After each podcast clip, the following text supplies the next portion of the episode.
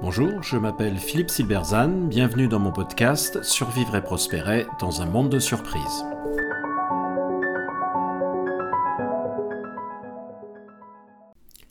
La complexité n'est pas synonyme d'impuissance.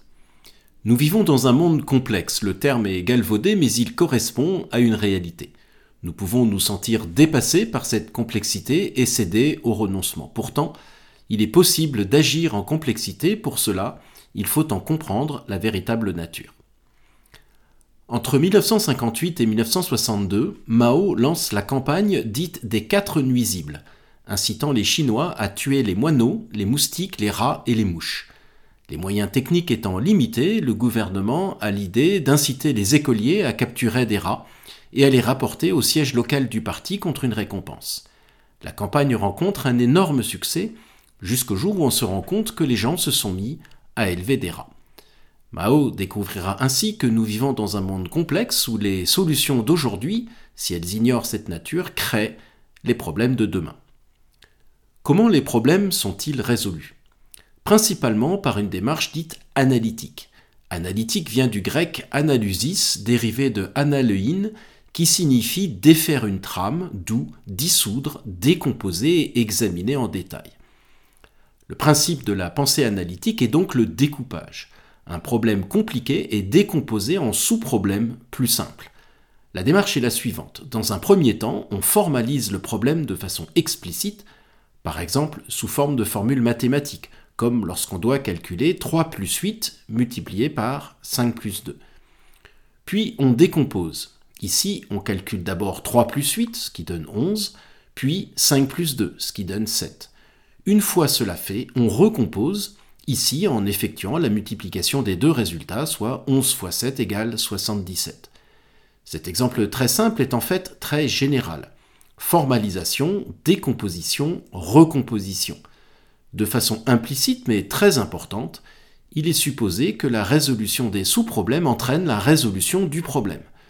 Une fois que j'ai résolu les sous-problèmes, je n'ai plus qu'à recomposer, il n'y a plus rien d'autre à résoudre. Cette méthode marche remarquablement bien pour les problèmes compliqués, notamment dans le domaine technique. Ainsi, une montre est un objet compliqué.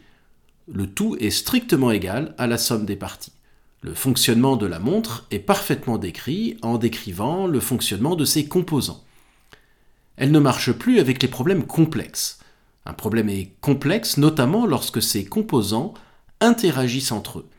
Une organisation est un système complexe. Le tout est largement supérieur à la somme des parties, sinon l'organisation n'aurait pas d'objet et le monde économique serait fait seulement d'individus indépendants vendant leurs services. On peut parfaitement analyser tous les départements d'une organisation, comptabilité, production, qualité, etc., et pourtant ne pas être capable d'en comprendre le fonctionnement. Avec un problème complexe, une partie peut en outre être supérieure au tout. Par exemple, le problème de telle banlieue est dû à la pauvreté et au trafic de drogue. Ce dernier est un immense problème en lui-même, composé de nombreux sous-problèmes dont la pauvreté. En outre, parce que ce sont des constructions sociales et non de la matière morte, ces problèmes sont aussi réflexifs. Si j'accentue la lutte contre le trafic de drogue, je peux augmenter la pauvreté parce que les dealers n'ont plus de revenus, ce qui va augmenter la délinquance.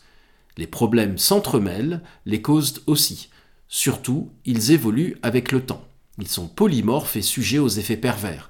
On augmente le prix de la cigarette pour décourager sa consommation dans le cadre d'une politique de santé, ce qui entraîne l'augmentation des trafics.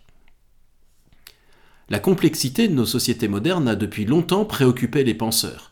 Certains, qu'on peut qualifier de réactionnaires, ont souhaité un retour à la société d'avant, vue comme un idéal pastoral de simplicité. Les appels récurrents à la simplification sont une pensée similaire, car ils supposent qu'on peut simplifier une société complexe, ce qui n'est vrai que dans une certaine mesure. Nous avons bien sûr tous vécu des exemples de situations ubuesques, où la complexité est le produit, par exemple, d'une dérive bureaucratique. Et il n'y a aucun doute qu'il faut lutter contre celle-ci. Mais penser qu'on peut simplifier un monde complexe, c'est en ignorer la nature. D'autres penseurs, qu'on peut qualifier de pessimistes, ont eux conclu que la complexité rend impossible l'action humaine. Pourtant, les deux ont tort.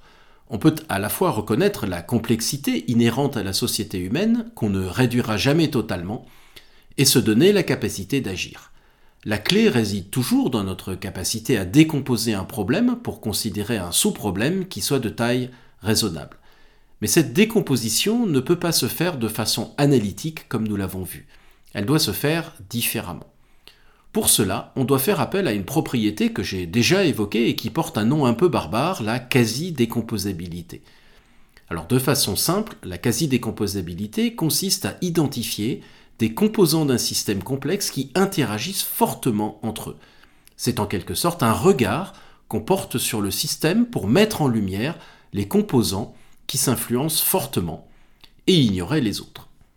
Dans un article écrit avec mon confrère Dominique Vian et publié dans la Harvard Business Review, je donne l'exemple très simplifié du télétravail. Un important frein à son développement est le manque de confiance. Le manager craint que son collaborateur ne travaille pas vraiment et ce dernier craint qu'éloigné du siège, il ne soit oublié. Le télétravail et la confiance sont donc fortement liés, ce qui suggère des pistes d'action. Qu'en est-il du, travail, du télétravail et de la guerre en Ukraine, par exemple? Eh bien, les sanctions réduisent l'accès à une énergie peu chère venue de Russie, qui influence le coût du transport, qui augmente l'intérêt pour le télétravail. Il y a donc bien un lien entre la guerre et le télétravail, mais il est plus faible et il n'y a pas intérêt à essayer de l'exploiter en priorité. L'idée est donc que si tous les sujets sont liés, certains le sont plus fortement que d'autres, et que c'est sur eux qu'on peut se concentrer. On identifie ainsi des moyens qui n'étaient pas visibles quand les sujets étaient apparemment séparés. La complexité de notre société est inéluctable. Il ne s'agit pas d'essayer de la réduire, car c'est aussi ce qui fait sa richesse. Un monde simplifié de force serait d'un ennui terrible, car nous ne sommes pas des fourmis. Cette complexité n'empêche cependant pas l'action transformatrice, pourvu que celui qui agit ait conscience de la véritable nature de cette complexité, et qu'il ait compris cette propriété un peu étrange qu'est la quasi-décomposabilité. On peut regretter qu'elle soit à ce point ignorée de gens qui pourtant sont des experts en la matière. Il faut sans doute y trouver là la raison d'une certaine résignation ou au contraire de la persistance de politiques contre-productives, voire de fuites en avant utopiques. Alors emparez-vous-en et jetez-vous dans la complexité du monde avec joie. Merci de votre attention. Vous pouvez retrouver cette chronique et bien d'autres sur mon blog www.philippe-silberzan.com. À bientôt.